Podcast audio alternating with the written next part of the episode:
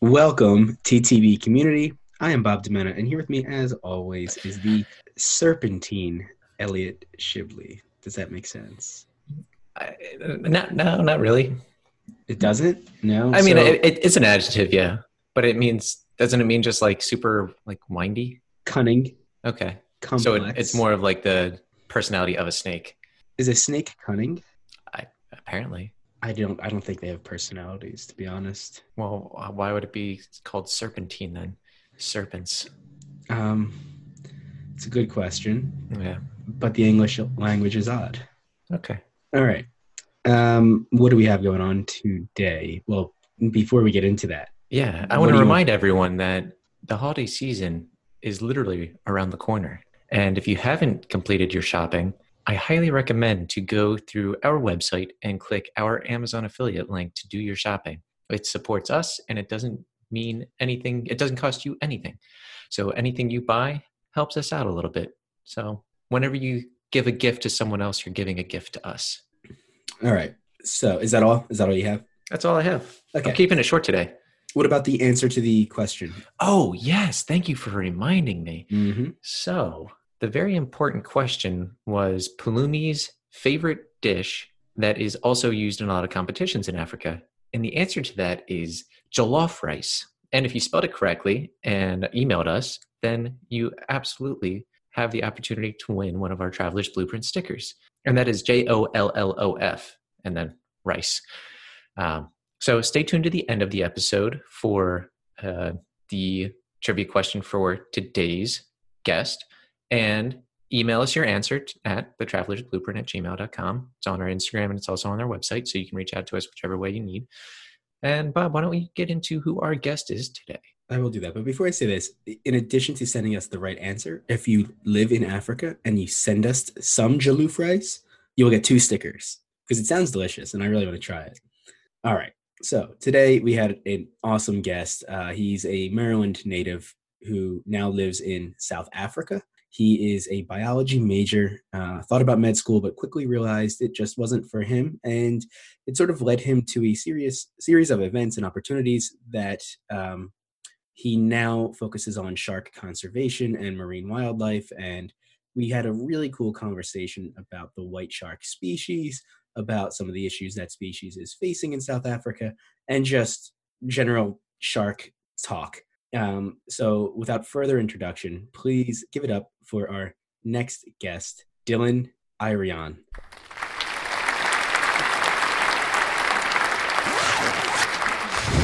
Welcome to the Traveler's Blueprint. Start designing your next adventure.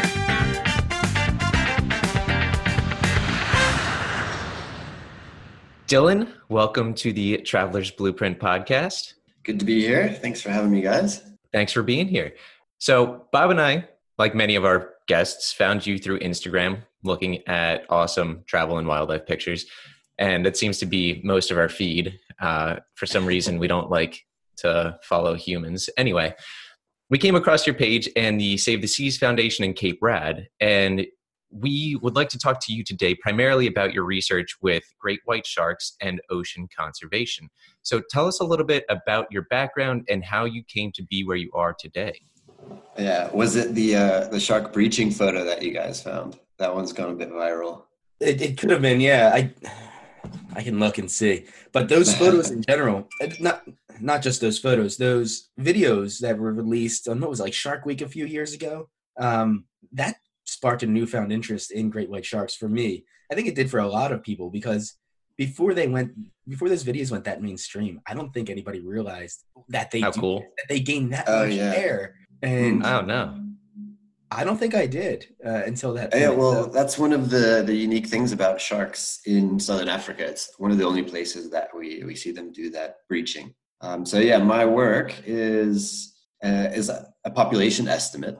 Um, so we're trying to count something that we we can't really be guaranteed of seeing every individual of. So we come up with ways of doing that statistically, and uh, we use pictures of their dorsal fins to do it. So we can identify sharks individually by looking at the patterns of notches on their dorsal fins or the pigmentation and things. And then based on how often we see each individual, we basically put it into a model and try to estimate how many there are. So we use photos, and then um, I'm also trying to build uh, stronger methods than what we normally use by using some of the tags that we've put out too. So back in 2012, um, came out, and they've got a big TV show that used to air where they those are the guys with the platform that lift the shark out of the water and give scientists access to the animals with their hands and we can attach tags and stuff. We put out a lot of satellite tags, we put out some acoustic tags, and those let us track where they swim. And um, I think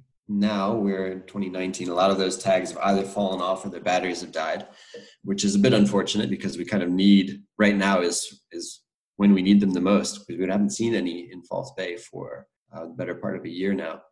So we're all trying to figure out where they've gone. Yeah. Well, th- that is interesting because I I was listening or read somewhere about the orcas being in the you know southern tip of Africa mm-hmm. recently, and how like great white sharks haven't really been around. And yeah, there's been a lot of documentation of orcas either corralling and preying on great whites, and then mm-hmm. is it true that when great whites die, they actually whatever it is in their liver or a chemical is released that basically warns it's not a warning but if other great whites smell it or get that sensation that a great white has died they're like okay if a great white's died i probably shouldn't be in that area yeah. I think i'm the apex predator but clearly i'm not. Yeah so there's been a lot of work uh, looking into shark deterrence and that kind of thing for uh, you know, the human wildlife conflict story and I know that the the whatever enzymes or matter that is in a dead shark has been really successful in scaring off other sharks. So that's probably what's going on. But the the orca story here is it's actually a really crazy one. There's um, it's only recent that we've we've started to notice this, and there've been orca sightings along the coastline here for a better part of history. I think there there have been orca for a very long time, but never have we seen any that have developed a taste for shark until these two particular orca. We call them port and starboard because they've got the, the floppy dorsal fins like you see from the, the Sea World and those guys that have been in captivity. These two, I don't think, I don't know that we actually know if they've been in captivity or not, but I don't think they ever have. But they've developed this taste for shark. And we started noticing with cow sharks first. And it was 2015, I think. There used to be a really popular dive site where you could go and see 10, 15 of these sharks on any given day. And one day back in May 2015, I think, about six or seven of them washed up dead, and they all had their livers removed. Um, so we didn't know what it was at first, and we started getting reportings of orca sightings around that time and, and seeing kind of similar stories along the coast. And it seemed that it was these two orca that were preying on these sharks. And, and we saw it then with the white sharks soon after. And for periods of, of months afterwards, you wouldn't see sharks at all. And now we are in 2019 and it's still happening and they're completely gone. So we think it has a big thing to do with, with why we're not seeing any, but it's probably a, a combination of things. I'm sure there's other overfishing and that kind of stuff that's playing into it too. And well, the orcas, the orcas targeted the liver because it's extremely fatty and a good yeah, that's source like of calories, high energy. Yeah. Well, do you think but over only the liver? It's crazy. Yeah, that is. It's weird that it's only the liver. Like you'd think they, Mm. you know, go for the liver and then the rest of it. so they bite And out then- the liver and you have this shark wash up on shore with So what we torso? nobody's nobody's seen it happen yet. We've seen these two orca eat other species of shark, and it seems that they kind of go into the shallow water and pin it down and, and grab a hold of it. And then the thinking is that maybe two of them work together and like pull. They each bite one side of the fin and they'd pull the the chest cavity open until it pops and the liver comes out. Um, but one of the, the kind of eerie things about it, if that wasn't if that wasn't like creepy enough, um, the liver is is one of the more buoyant organs in the shark's body. So without that, they they tend to sink to the bottom. And um, I think it's it's kind of a miracle that we've even seen the five or six that have washed up already. There, there could be tons more that we just don't even see. Wow. That's and so crazy. that's incredible. Do you think that overfishing forced the orcas to change their taste for taste in fish and then focus on sharks? Um, it's hard. Yeah, it's it's probably got to do with it. Uh, but we know that in many parts of the world, orca are very specialized hunters. So they've all got very often unique ways of hunting food. You've probably seen the videos of ones that beach themselves and take seals off of the shore in I think Patagonia. Other ones that will use waves to surge seals and knock them off of icebergs. So it could just be mm-hmm. something that they've kind of figured out here. I just read one story about a killer whale that was regurgitating fish so that seagulls would come and eat the fish and then they'd eat the seagull. Wow, yeah. they've just they figured out this way to get a high energy food source and exploited it. The the one of the interesting things to me though is that um, these orcas that do eat sharks, they often their teeth get really ground down because shark skin is very coarse, like sandpaper material. And so I imagine that after long enough, these orca aren't going to have any teeth and they won't be able to eat anymore. Kind of like you hear uh, old male lions in the in the deserts here. When their teeth fall out, they're basically it's a death sentence. They can't eat anymore, and then they they eventually get kicked out of their pride and and kind of die alone. So I, I wonder if these orca like if by eating sharks they're they're reducing their their lifespan sort of. Interesting really interesting. yeah. And it's only two. There's there are other orca here that don't do it. There's pods that that don't seem to care for sharks. I know they're doing fine. I mean is it a matter of them uh, dying off too and maybe these two orcas then spawning a new generation of great white shark hunting orcas? Well I'm, i know all of the cage diving operators here certainly hope not yeah. Oh, yeah. And so, as far as research goes and trying to catch some like this orca attack on film, is there a way for you to install underwater cameras permanently or for portions of time you know like they do with you know when you're trying to track like a snow leopard in the mountains oh, or yeah. you know a hunter like will set up a trap or something yeah can you put the, them underwater is that a thing no the, the problem with putting things underwater and we have this with a lot of the tags that we put out is that stuff grows on it really quickly and um, this this happens in particular with satellite tags. So they very quickly get overgrown by algae and things and fall off, or they they stop working completely.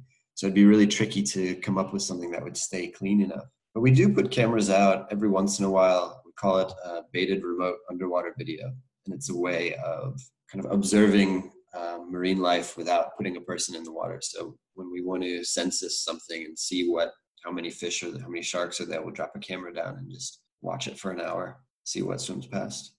That was uh, used, I think, in the Gulf of Mexico. I want to say on an oil rig, and they basically had a, a, camera. I don't know if it was remote sensed, like if something swam past it, and they got a, a video of the giant squid, which is only like mm. the third or fourth videoed squid sighting in history. Okay. It was it was awesome. Yeah, I, I, mean, those uh, things are huge and rarely yeah, seen. I remember a story of one in a harbor or something, and the guys like they just jumped in the water them with it and, and got that video. I think it's one of those documentary films. That's the footage they've got of that squid. Okay, yeah, they're interesting, interesting creatures. Yeah, there's a lot that we, you know, they always say we know more about the other side of the moon than we know about our oceans. There's all kinds of stuff down there that we don't which makes me think maybe there is a megalodon. Megalodon. Yeah. there's a. I just signed up for Disney Plus, and there's a show called like Drain Our Oceans. I haven't watched it yet, but um, I'm assuming it's about understanding the surface, the ground surface of our oceans. Mm. At least that's how it's being sold. Uh, that would be interesting. Yeah, yeah. I already I've watched a few documentaries on there. We don't need to get into the documentaries on Disney Plus. Right for anybody interested, remember, it's out there. I remember about a year or two ago going to a conference and they were looking at they had like really high resolution scans of the bottom of the seafloor, and um, it was like the canyon. There's underwater canyons just off the coast here, and they they could see so well even um, what they thought were places where sperm whales had dove down and rubbed their nose into the sand. It was wild. And they wow. all this from like sonar. They didn't they a boat sensed this from the surface. They didn't send anything down to to measure this. Are you familiar with lidar te- technology? And if you are, do you know mm. if it's something that's capable of being used to see through the ocean into onto the ground? Probably surface? wouldn't work in in the ocean because the okay. light yeah. attenuates pretty quickly. But they do the same thing with sonar, basically. Okay. Okay. So that's how they they measure the seafloor and get these high res pictures. That's pretty cool. Yeah. So, so, so going back to the disappearance of the great whites in South Africa. Yeah. are there one i guess are there any other theories on why they're disappearing and if they do ultimately disappear what impact is that going to have on the ecosystem yeah so it's it's um it's a question that everybody wants the answer to and because i'm counting them i'm kind of positioned to be able to answer that but i'm, I'm really only for my project looking up data that goes to about 2017 but i've got some some other sources of data and I, have looked at it. And what i see so far is definitely we have declining trends in false bay and the, the sort of southwestern part of the country here. Um, we've also got declining trends in a place called Gansbaai, which is they call it the white shark capital of the world. That's where a lot of the cage diving is done but a little bit further east mossel bay where i spent a lot of time doing my work we're seeing an increase in sighting trends so i tend to think that they're not really disappearing, they're moving a bit more east. And uh, some of the tagging data that we've got shows this too. But again, a lot of those tags, the batteries are running out or they've run out already, but right now in like the critical time that we need them the most. So hopefully we'll be doing some more expeditions to put, uh, put some tags out there. Um, yeah, I think they're moving east and whether that is due to the orca eating them, um, I think that's probably a part of it. I think also that they, they're probably looking for other sources of food too, because we've simply fished out everything else. I think that's a big part of it. Yeah.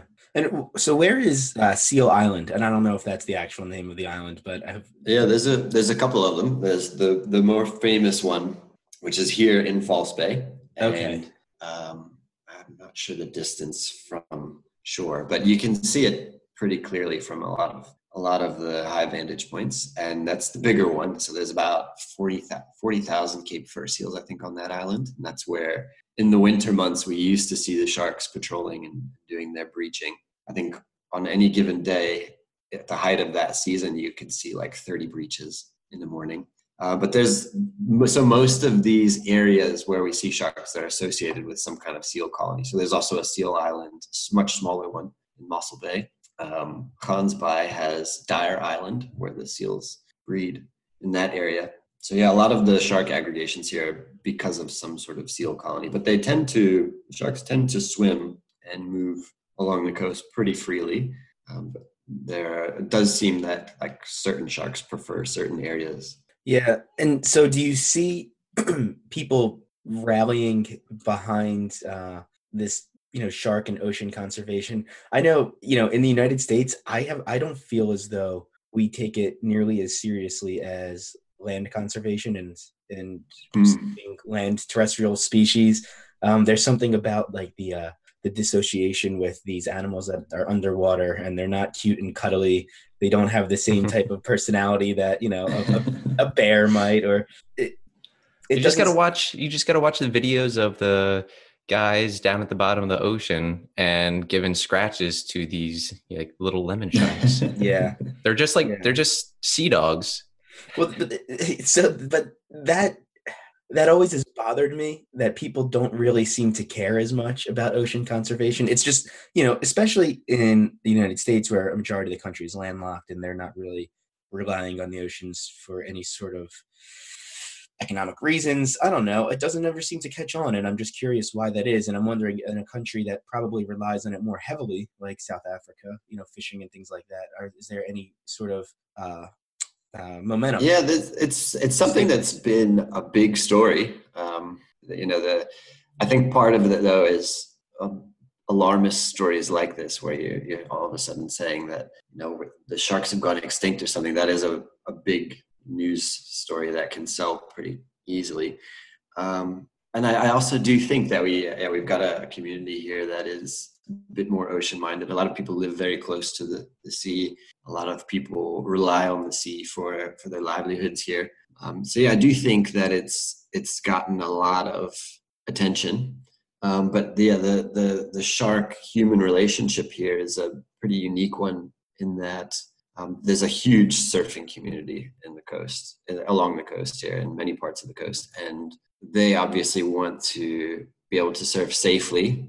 Um, and then, in uh, kind of alongside of this, we've also got the cage diving industry, which generates a lot of income and generates a lot of tourism for the country by bringing people in to show them these sharks. So there's there's people that that want sharks, there's people that don't want sharks, there's people that want at least healthy relationships with sharks. Um, a scary one for me is that we've got a really cool program here called Shark Spotters, and rather than know, putting up nets or something to keep the beach users safe, they put a spotter on the beach or up high on the mountain looking down over the beach and they can sound an alarm when they see a shark. So it's it's sort of a, a non-lethal way you know we're not killing sharks or excluding them to save the, the humans but we are coming up with a method where we can protect the beach users. But now be, that there's no you know not very many sightings of sharks anymore the city wants to potentially defund that that project.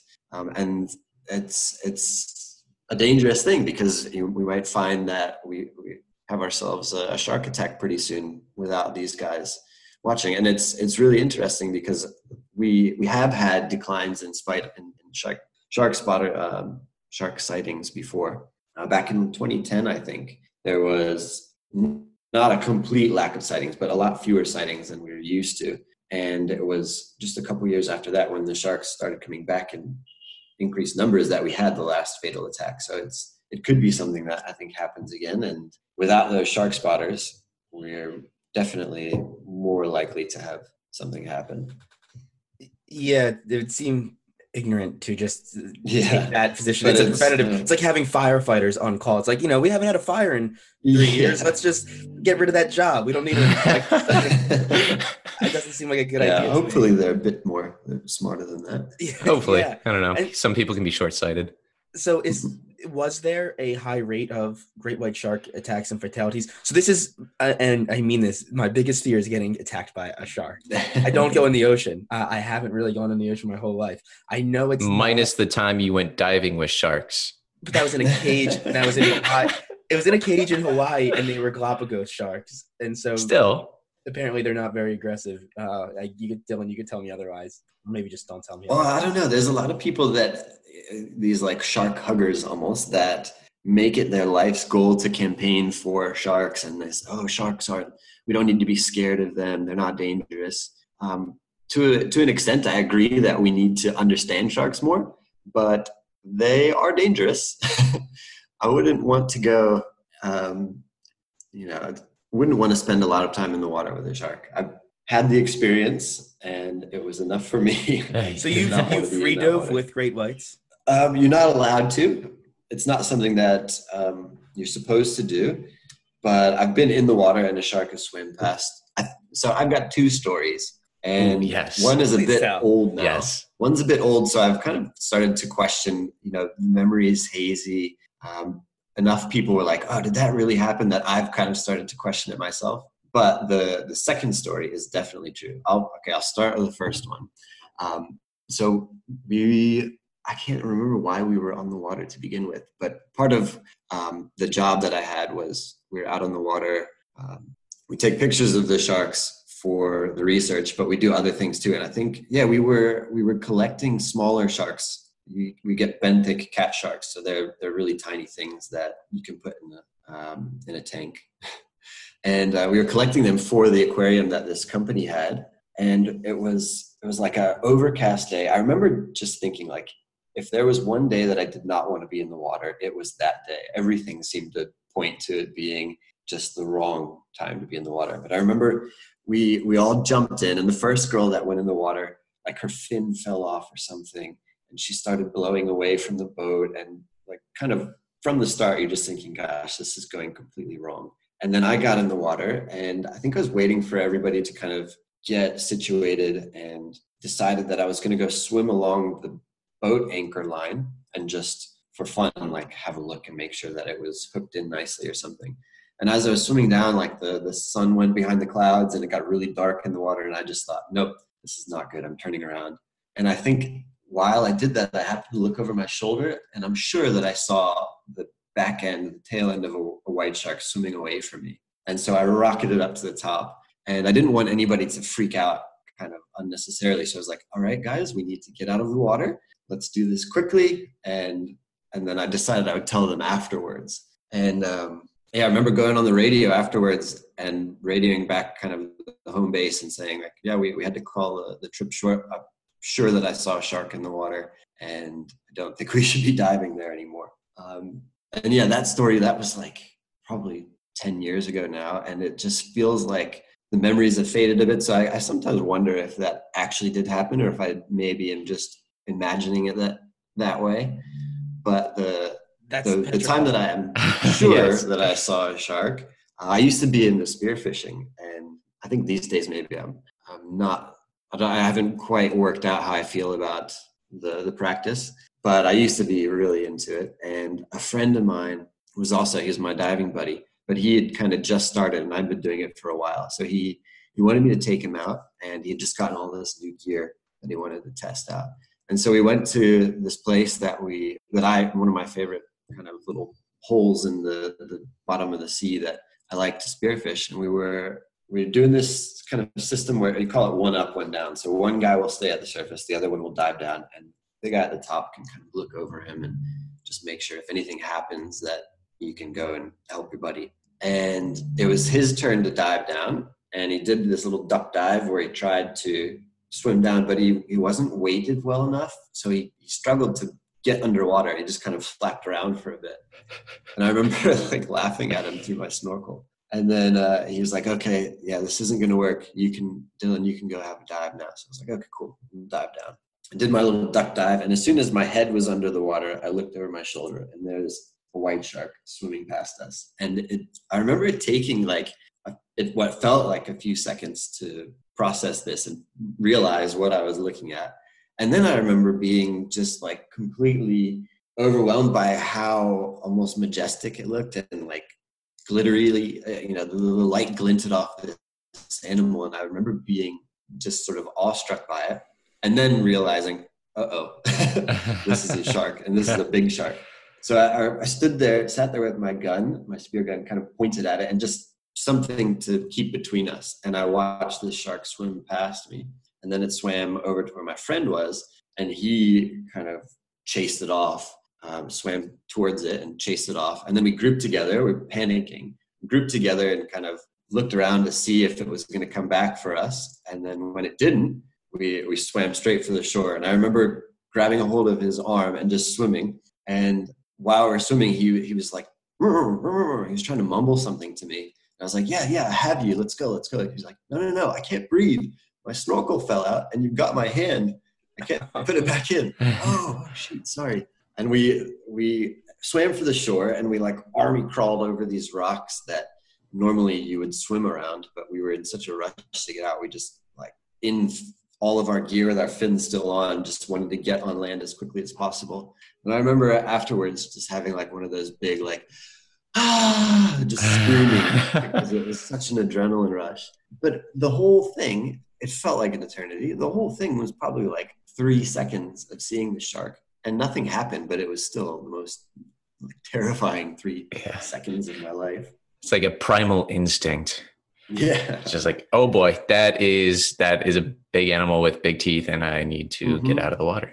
Yeah, I think That's you know. I guess we we were safe in the end, but there have been people that haven't been safe, and so Well, isn't spearfishing um, known to attract them because once you you uh, you know you catch that fish, the way the, the Yeah, a lot of, like a fish in distress is sort of like a signal to the shark to say, "I should I should go check that out." Yeah, so the, the sharks have a lot of, they've got most of the senses that humans have, and then they've also got some extra senses, and they can detect changes in pressure, they can detect electrical activity. And so when you've got a fish that's flapping around dying, that tends to bring them in. So usually you'll keep your fish on a buoy and a string, like way, you know, you tow it behind you, but way behind you, so that shark does check it out, it's it's not close to you. But some of the old school guys keep them like on their belt next That's what I thought you do. I, those are the ones that get attacked, I think. Yeah, it makes Ah. sense. I mean, let me let me kill all these fish and then make a belt out of them. Yeah, and then I'm gonna put it right next to my liver.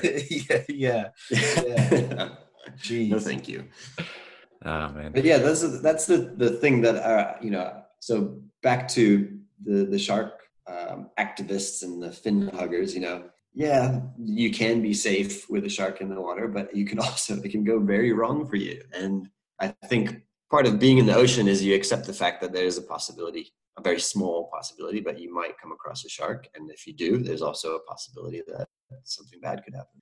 See, I, guess it is small. It's a small possibility, but the fact that there is a possibility is enough for me to not do it. And there's there's been a decent amount of sightings of for of great white, uh, the, the white shark species in only the New Jersey coast, New York, Yeah. and up into like Long Island. They're seeing them a lot. This past summer, they saw a ton.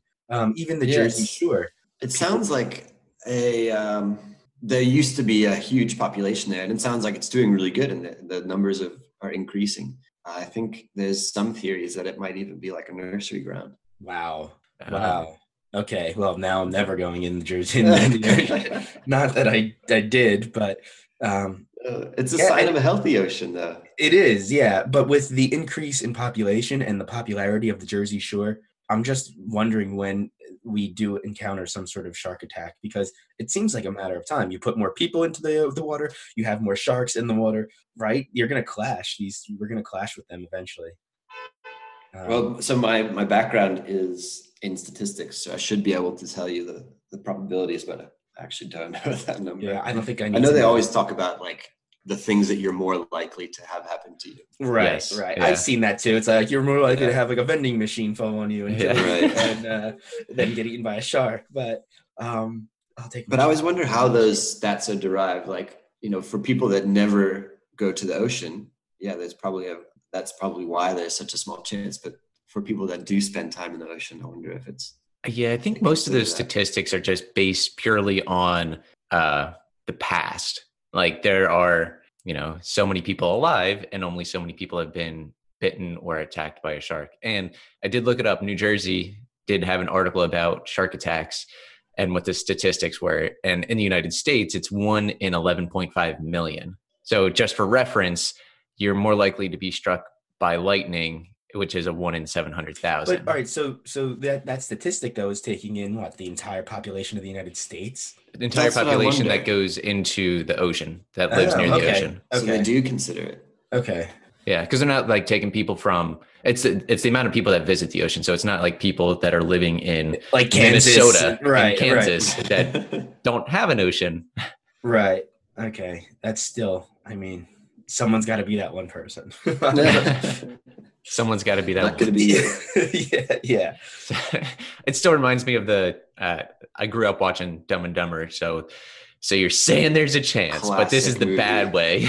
Yeah.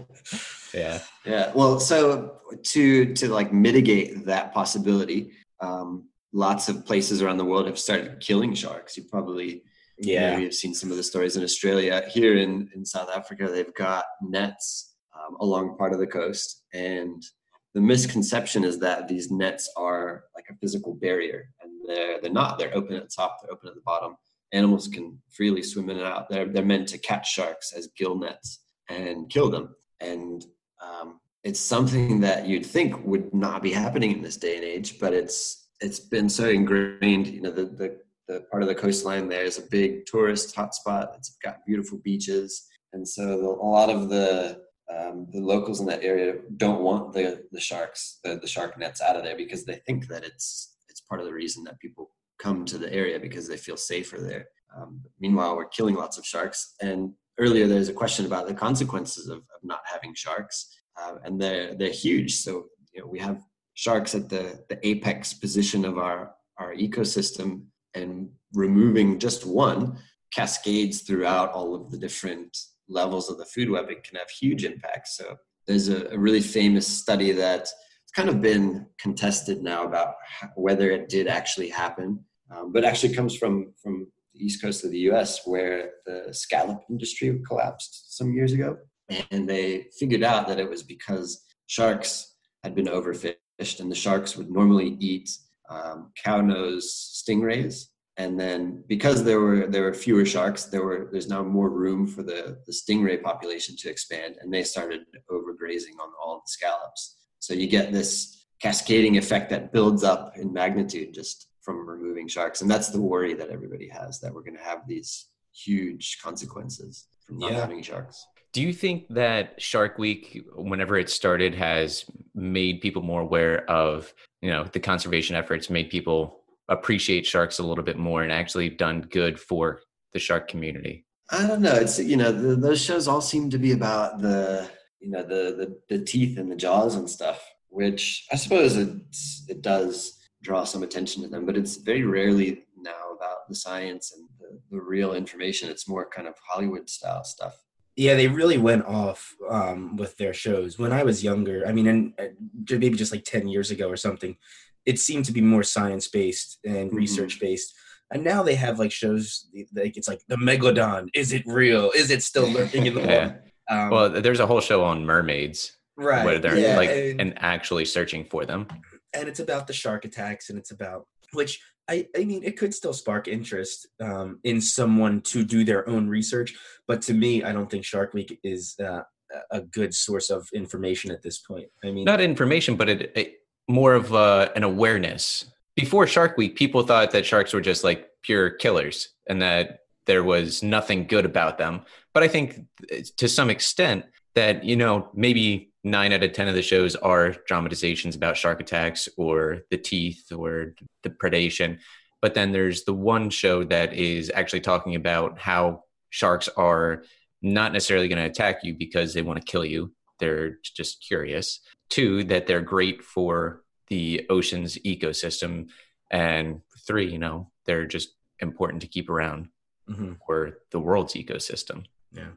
Um, do, you can go, Dylan. No, no, I didn't really have anything to add there. Uh, one one thing that I wanted to get to get back on was uh, Australia. You had mentioned that Australia are they killing sharks now? I know that's oh that- yeah, so. Is that that country seems to have the, the largest issues with human shark interactions and shark attacks, right? Yeah, so that's that's the story. They I think they had a, a really bad year of shark attacks maybe two or three years ago. I can't remember now when it was. That poor island can't catch a, every animal. Yeah, they went out and um, and started culling them. So they the government issued a, a kill order for for sharks and was paying fishermen to go out and kill them. And I think the the unfortunate part of that story is that a large majority of the sharks that they caught and killed were not sharks that were responsible for attacking humans. So they're just killing things innocently, sort of.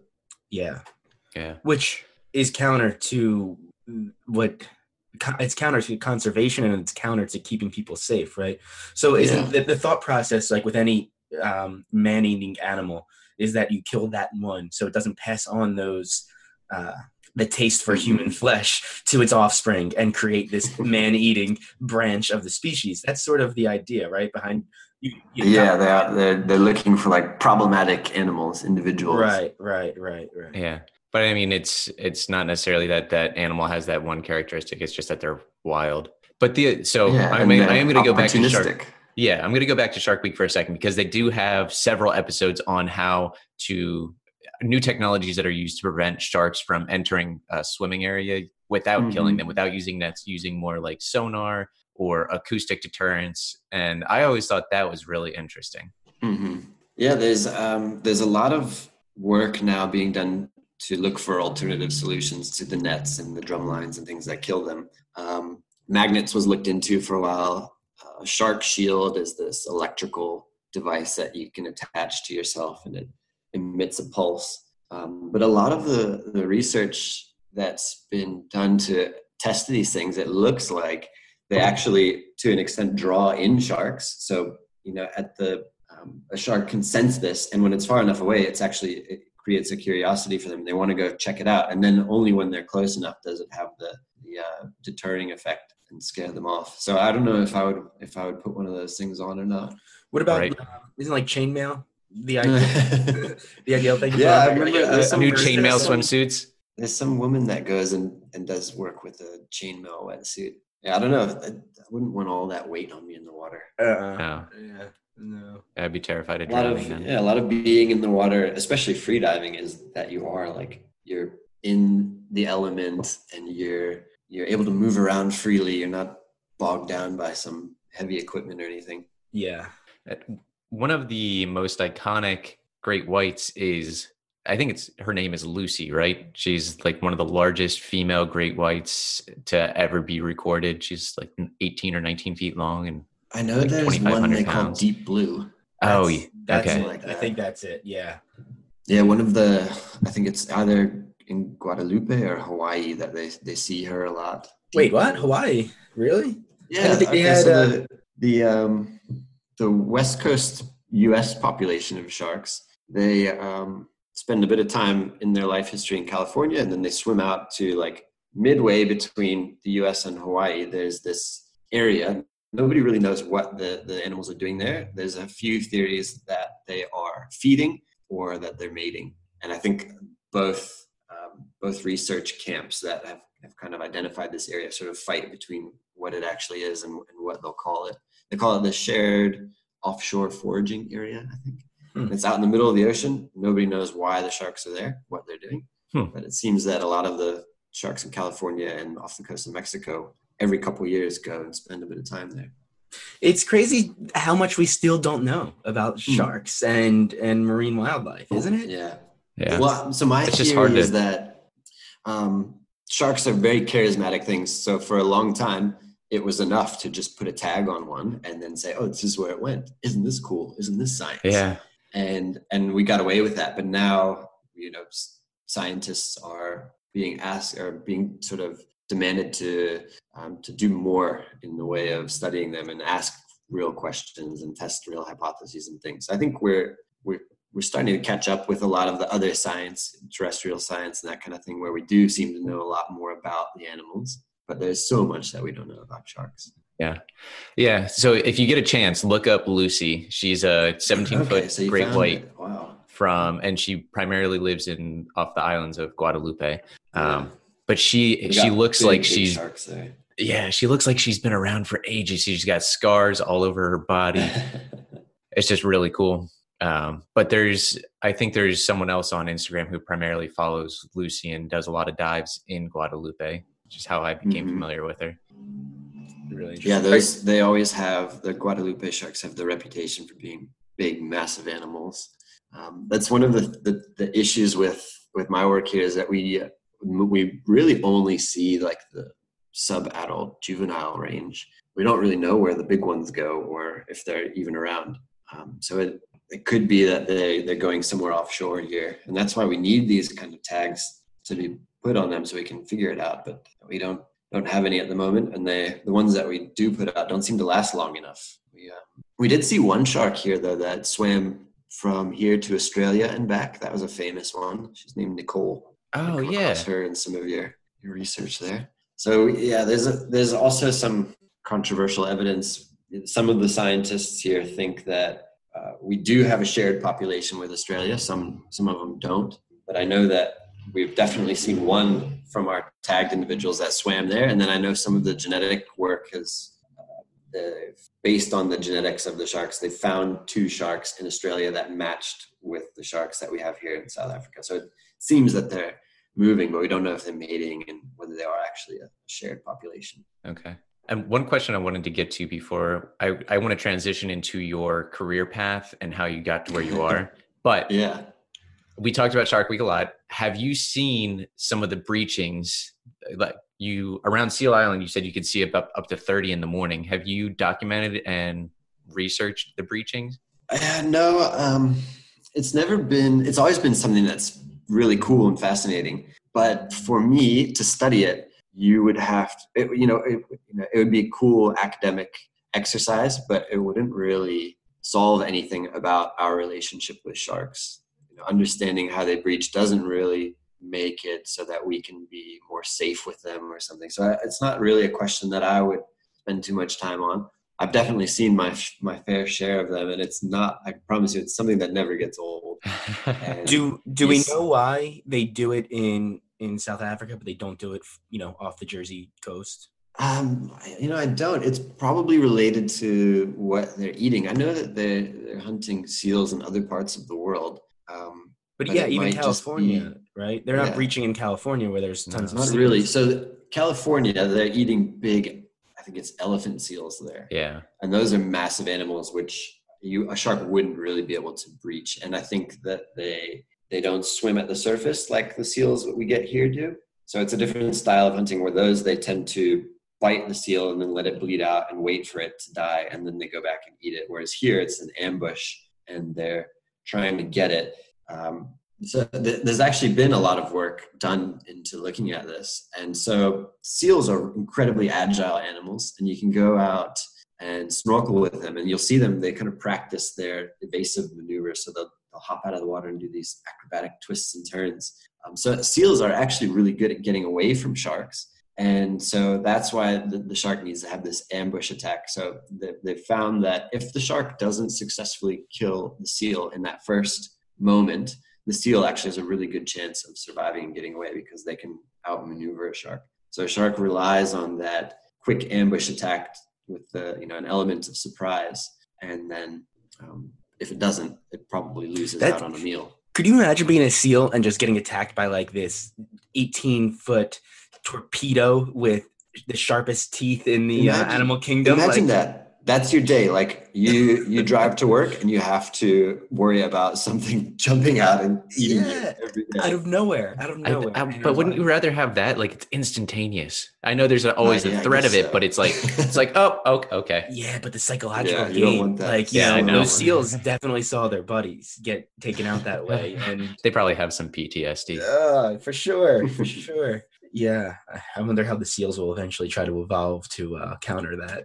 There's there's been some work into it. Chainmail. they they call it the selfish herd. They um, they'll they basically travel in groups as much as they can, and the idea is that you know if there's more people around you, more seals around you, then you're spreading out the risk, kind of. I would, yeah, or maybe looking like you're a larger animal. Does that help? yeah, that could be it too. Yeah. Or yeah, it, it's the the shark maybe gets confused and doesn't know which one to target. And then um, there's also some work done on whether the seals use kelp as sort of a refuge, and they'll, they'll Oh, do as much traveling in the kelp as they can before they have to do those runs out in the open ocean. That's so cool. It is. But yeah. So can you talk? a- So we're a travel podcast, right? And the main purpose of this, of what Bob and I do, is to help people get an idea of what they can do, like young adults, even people that want to transition careers and travel more. Um, you've been in South Africa for 10 years doing this research with the Save Our Seas Foundation and Cape Rad, which we'll get into Cape Rad in a little bit. But what was your career path from high school to college, and how did you end up in South Africa? Because you were originally from the Maryland area, right? Yeah, yeah. It's. I think it's it's a it's actually a, a good story, and um, hopefully your viewers will find informative. So I I think like most people from our generation, really didn't know what I wanted to do, um, and I don't know if that's because I had too much opportunity or or what. But I always you know I find myself if I'm at a restaurant or something and there's a menu that's like a whole book, I struggle to decide on what I'm going to eat because there's too many options. And I think, yeah, you know, I was raised and my parents said, oh, you can be anything. And because of that, I didn't really know what I wanted to be. And so I was probably like a lot of kids encouraged to be a doctor, go make a career that's very lucrative and profitable, and buy my parents a nice big house when I hit the big, big bucks. So I studied biology with the intention of doing med school, but I very quickly realized that I didn't want to do that. And um, yeah, I, I ended up graduating not really knowing what I wanted to do. So I, I found it was like an email in my university's um, student newsletter thing that mentioned this opportunity to come out and study white sharks or learn how to to study white sharks. And so I jumped on it, jumped at the the opportunity to do that, and came out here. It was originally just a three month thing that I was going to do, and then go back and try to get a job um, back home in the states. And when I got here, I think it was a couple things. I think first realizing that I had this passion for marine science my entire life, and now finally kind of identifying it and identifying it as a possible career goal. That was sort of like a duh kind of moment and slap me in the face kind of thing. And I think realizing that here, and then also just the the incredible beauty of this area, um, kind of solidified that and, and made me realize that I wanted to stay. So I did I did go back home after that, and then eventually got invited to come back and work for this company, and that brought me to a little town called Mossel Bay, and I worked there for a while, and for a long time actually was hugely afraid of missing out on that. You know, I, when I would fly home, I would have I would have dreams of like flying back home and not being able to get back to South Africa and continue living this awesome life, doing these cool things. Um, but then I think eventually I I decided on my more academic pathway in this career and was realizing that I wasn't really learning as much anymore. So I decided to do a master's degree and, now I'm doing a PhD.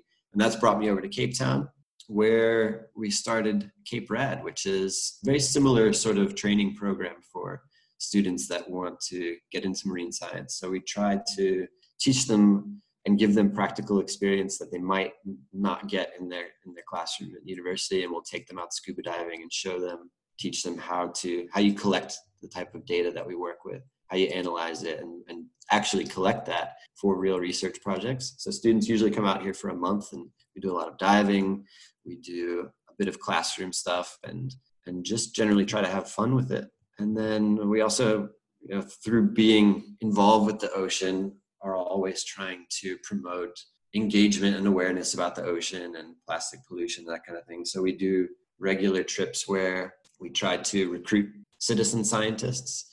So anybody that wants to come snorkeling with us, when they come snorkeling with us, we count all the fish that we see and, and try to teach them a little bit more about what they're seeing and why it's so unique and have them also help collect data. So we've got a little fish map on our website. If you come snorkeling with us, you, you've got your little mark in science and it shows how many fish you saw there and, and what day it was and that's all stuff that that we can use to to better understand what's going on in our oceans and, and whether you know we make marine protected areas and, and whether those are actually working those kinds of things questions.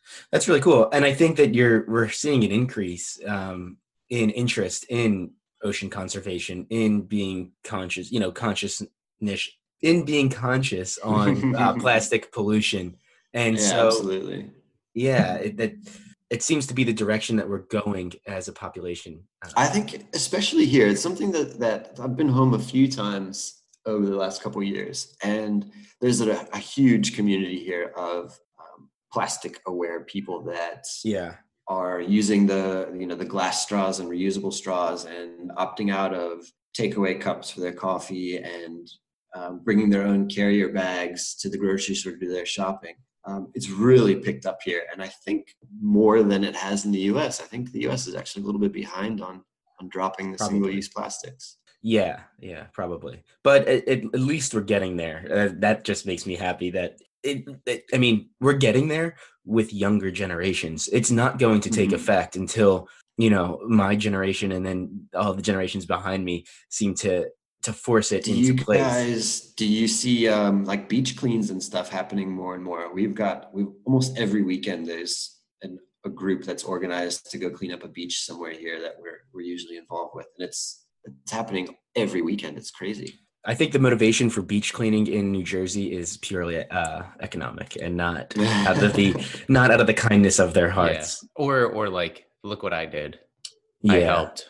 Yeah. yeah. No, I think that that's kind of the, the sad story about a lot of of conservation and stuff, and that's part of the reason we do it is to make ourselves feel better. Mm, yeah. And and that's also part of the reason that it hasn't caught on as as much as other uh, aspects of conservation. It's because there's not a lot of economic gain, and that seems to be yeah. the reason. You know, that's the reason green technologies aren't taking off yet, and unfortunately, it's an unfortunate yeah, they, can be expensive and. Right. So yeah, the, the one, I, I wanted the plastic issue, and I don't know if New Jersey has done this yet, where they've banned plastic straws or plastic bags in grocery stores. But a lot of Western states have done that, and I, I think Pennsylvania actually regressed a little bit in the last year. So there was a there was a big movement in the West Chester area, just outside of Philly, to the these young high school students and elementary school students wanted to pass a plastic bag ban in their community and only allow people to use reusable bags or paper bags that could be recycled. And right after they all agreed and the township passed it, there was a state bill that prevented the passing of ban laws for plastic bags. So is we there like backwards. a big plastic bag manufacturer there or something? There, yeah, there, there must be, and I, I, think a lot of I don't know I don't know why the ban on bans was put in place, but it didn't make any sense to me since there seems to be a you know a statewide movement to get rid of plastic bags. This you you that is you can be see that throughout the country. It's insane what's going on right now. Did you see the the federal government, the EPA, is now trying to um, remove California's ability to set their own emission standards because they want to increase car sales and make it, you know, they want to re- relax regulations on on the automobile industry. And so now you have states suing the EPA because states want stricter environmental regulation. Yeah. And that's the state of the United States right now as far as uh, you know environmental practices and conservation goes. So that's where we are. Um, we could have an entire podcast on that Yes, we could. myself. But so one thing that I, I did want to talk to you about um, was, and that I do think we're progressing in, is this the idea around SeaWorld and like Marineland. Are you familiar with? Yeah, Um, of course. So do you do you I've- follow this guy who's fighting Marineland um, in Canada? No, I I haven't heard of marine. I know SeaWorld, obviously. I don't know marine Yeah. land. So Canada, um, I think, is banning. Are they banning all SeaWorlds or something like that? They're making it, or no, they're they're done. They've banned, I think, orca and dolphin captivity in the entire country, Okay. which is pretty a good positive, yeah. Yeah, yeah.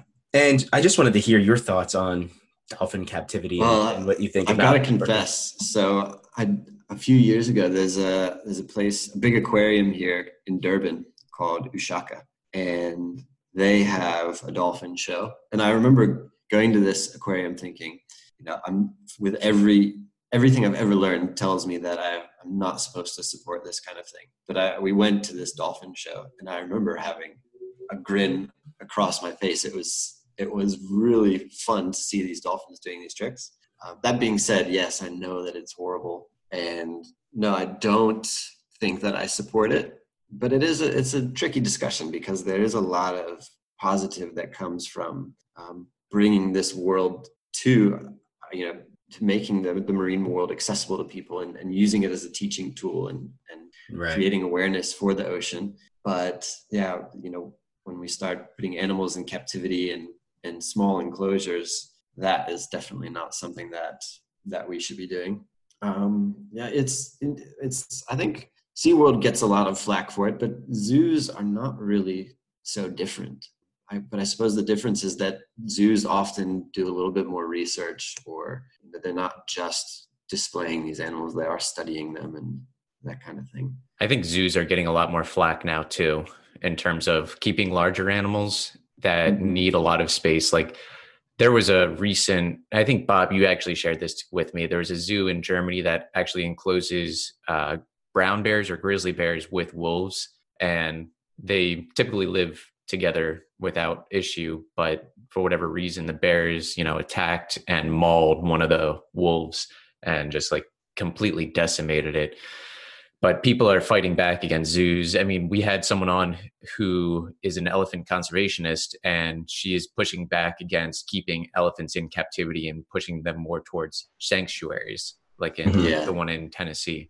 And to talk Um, briefly, the Canada ban bans all, as you said, captive whales and dolphins, minus the 60 that are currently in captivity. Right. Okay. Yeah, I know the the uh, the Durban Aquarium. They they don't capture animals anymore. All of the, the dolphins that they have are born in captivity, but that's that's also another debate there. Yeah. We've got so one of the big things that goes on here is um, obviously you associate Africa with safaris and that kind of thing. So there's lots of uh, animal encounter type activities that you can do where you can walk with elephants or you walk with lions and cheetahs and things. And um, you know these animals get so conditioned that they eventually need to be uh, they, they can't return them to the wild so they, they have to look after them and so some of them get sold off to Um, like canned hunting farms they call it so it'll be an animal that you can pay money to go kill but it's it's so conditioned to humans that it's not really even scared of the hunter anymore or it's not even you know in a big open savanna somewhere it's in a tiny little plot of land that they go and shoot them on Right. I've I've seen that. that problem with zoos No, no, no. That's something that Garth, a, a guy that we had on recently, um, shared with us. Uh, yeah, essentially these these trainers are raising these animals, yeah um, turning them. You know, they're they love people. They are associating people with food, and then they release them to this hunting ground, and the lion will just you know trot right up to a person with a rifle, and uh, Yeah. So That's and we they've also got sanctuaries for a lot of these types of um, places too. So you know, some a game farm with a lot of land will go and and take on these animals. Which yeah, I think that that's probably the solution to, or at least the nice um, sort of you know a, a middle ground between zoos and and captivity, where if you're if you're rescuing animals then maybe that would be the opportunity to to educate people about them and you can come and see them in the sanctuary but yeah i don't know that that zoos are really appropriate anymore i agree so speaking of marine sanctuaries in 2016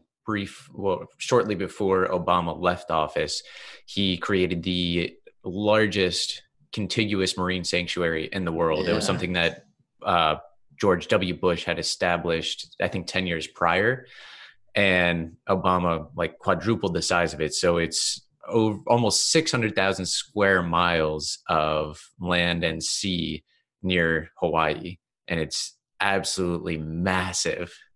Yeah, I think the, the United Nations goal is to have 10% of it's either of coastlines or of the whole ocean protected by next year. And um, I think that that declaration put the U.S. on pace to meet that goal. And okay. we've done a similar thing here in South Africa. They've also recently declared a lot of new marine protected areas as well. Um, it's just a matter of whether they're actually policed or not. Hopefully, it yes. is something that we can go out and, and patrol and make sure that nobody's fishing in. Yeah. yeah. Well, we we greatly appreciate you joining us. Well, morning for us. Yeah, uh, yeah. afternoon for you. But before you go, um, for people that are interested in marine conservation and travel, can you give some advice to an aspiring marine biologist? Mm. Well, I think the the thing that we don't do enough, or that we don't really do in the states, is a gap year, and that was a completely new thing to me to learn about in, in, in traveling. And that's where you between high school and university take a year off and kind of discover yourself by traveling and seeing new cultures and meeting new people. And i think that's something that should be pushed in the us i think the reason that i kind of didn't know what i wanted to do is because i didn't have these experiences around the world and it was only in traveling that i did find what i wanted to do. So i would recommend people that are in the middle of their college applications. Parents probably aren't going to appreciate it but tell them you want to take a year off, go travel somewhere exotic and and meet new people, meet different parts of, of the world and different cultures and try to learn something about yourself in doing that and and that will put you miles ahead of of your peers in college and university that haven't seen that, haven't had those experiences. I really wish that we had gap years and that I had done a gap year. I think I would be a lot of a lot more sure of what I wanted to do in college and study and not have wasted four years, not necessarily wasted, but you know, farted around in college for four years, not knowing what I wanted to study. Yeah. I could not agree with that more. I wish I did it. And then, yeah, in terms of uh, getting involved with the ocean, yeah, you know, go spend time in the ocean, around the ocean, and looking at things, and and get involved with science. Anybody can do science, and we're we're sort of in an age where not necessarily an age. Um, we're we're in the midst of a, a, global biodiversity crisis. I hate to tell like these kind of sob story things, but lots of animals around the world populations are in decline, and the solution to this, I think, is to arm citizens with the tools and the knowledge to to study it themselves, so that they can see what's out there and that they can help by collecting data. And so, go out and and, and you know go for a dive or go for a hike and get an app like iNaturalist where you can take pictures and, and record these observations and, and um, help us better understand what life is out there and where it is and how we can best protect it. Yeah, and and so if for people listening to this, I'm going to assume that they have at least some sort of interest in ocean conservation or, or sharks. And can you direct them to all of your social media accounts? And if yeah absolutely. yeah, so that's aspiring to do what you do. How can they get in contact with my you? my personal instagram is at dylan irian and that's really the only thing i'm active on. I don't I haven't done twitter or anything yet. Can i um, ask few, before you, yeah before you get into the other ones why is your profile picture a pickle uh, well when i was younger i was dill pickle and so it's kind of a, a weird story. So I find Um, you'll probably also have noticed that a lot of my Instagram is pictures of broccoli randomly. And I happened to be cooking once and had this cut up broccoli stalk and just thought it looked cool. I thought it actually looked like a coral. And so I took a picture of it and ended up kind of going off the deep end and taking pictures of every single one. And then I also had a little pickle once that I was like, that looks kind of cool. I'm take a picture of it. And, and that became the profile picture. So yeah, that's that's how you'll find me by looking for the, the dill pickle. Here they call pickles here here gherkins. Nobody knows Okay. what a dill pickle is. That's funny. Um, and then, yeah, if you want to follow our Cape Rad story, that's at Cape Rad with two D's. So it's Cape Research and Diver Development. And if there are anybody, any students out there listening that are aspiring marine scientists, check out our course and, and come join us for a month. And we'll show you some really beautiful diving in the kelp forests here and teach you about how marine science works and, and practically what it involves and you'll get to spend a month in a beautiful part of the world. So that's at Cape Rad. I think we're on, yeah, we're on Instagram and Facebook and YouTube.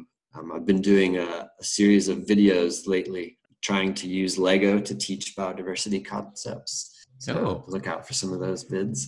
That's pretty cool. That's yeah, I think Elliot and I like to do. Uh, we have this new thing where we're going to try to do some guide trips every every few years or so. Yeah. I think I think meeting you one year. yeah, sounds come like down. really I'll, idea. I'll hopefully Yes. be able to show you some sharks.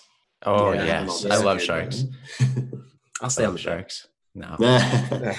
you know what? That being said, um, I find that you see more when if you go out on a cage diving boat.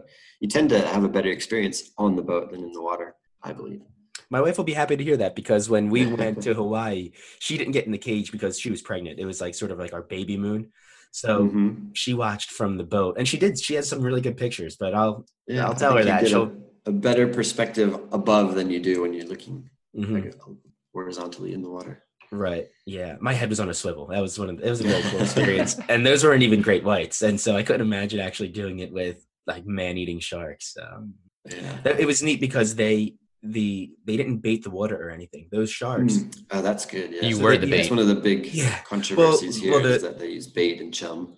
What they did was the boats that take you out use the same engines uh, that the fishing boats use. And so when you have a fishing boat idling, doing whatever they're doing, throwing scraps in the water, um, the sharks learn to come. And then those those tour boats ended up just getting the same motor as those fishing boats. So when they would idle, Okay. the sharks would come in looking for food. That's cool. We've got a similar story with um, one of the dive sites here is very close to a launch site for a lot of the fishing boats. And so when they come into the slipway, these big giant stingrays usually follow them in. So when we, we take the dive boat in, sometimes we see those. That's, cool. awesome. Yeah, That's I would cool. love to get out there one day. Yeah. Um, all right, man. Well, th- thank you very much. It was awesome talking to you. Awesome meeting you. I learned a lot today. Yeah, it was. thanks for having me. I hope, yeah, I hope that was able to share some information. It's good to be on the show. So, with your newfound knowledge on sharks, are you more or less likely to wear a seal costume and jump into the Atlantic Ocean like I know you've always talked about? I still do it. Yeah, Yeah, I've always done it. Every year, it's just like, uh, can I make it? right. I want to. I want to live the life of a fur seal and try to make it across from Seal Island to Cape Town. Well, I think when you do it, we should link back up with Dylan. We'll go to South Africa and we can sort of string you along on a boat. And this way, It, when it looks real. Yeah, well, when you ultimately do die, I we get an awesome glimpse of the aerial shark, and so you know, uh, science wins with new research information. I win because I'll get really cool pictures. The shark wins because it gets to eat. Um, so I don't really And, think and I win because I donated my body to science. Exactly. So um, yeah. Anything else to add? No, but in, in all seriousness, it was an awesome conversation. and I think Yeah. the importance of shark conservation and marine wildlife conservation is important. And I don't think we focus on it enough. I think there's more awareness every single day, which is positive. And I think generations such as Gen X, Millennial, and Gen Z are going to find this stuff to be very important to them. Yeah, and with Dylan's uh, program Cape Rad, I think that is the perfect way for people to test the waters, so to speak, and uh, you know sign up for something that might be a month long, and you get this overview of what it means to be a marine biologist, the type of uh, issues that these these animals are facing, and you can decide at that point whether or not you want to pursue a career in it. But to be able to take that leap year, like Dylan talked about, and try it and and see what it's like and see if it's something that you enjoy is huge, and it allows you to. Uh, I don't know, have an opportunity on something that you might not, or you definitely would not have had if you just stayed at home. Absolutely. And before we get into the trivia question, I want to remind everyone that you could please give us a rating or drop us a line, as in email us, shoot us a DM on Instagram, message us on Facebook, join our Travelers Blueprint community page. And now, Bob, what is our trivia question for this week? All right, guys. So, what U.S. industry nearly collapsed due to overfishing and killing of sharks? Dylan talked about it, uh, and shoot us have, an email. Yeah, if you have the answer, shoot us an email, and we will pick three people at random to receive a Traveler's Blueprint sticker. And you'll get recognized on our Instagram story. Yes. All right. All right. Thank you for listening. Tune in next week.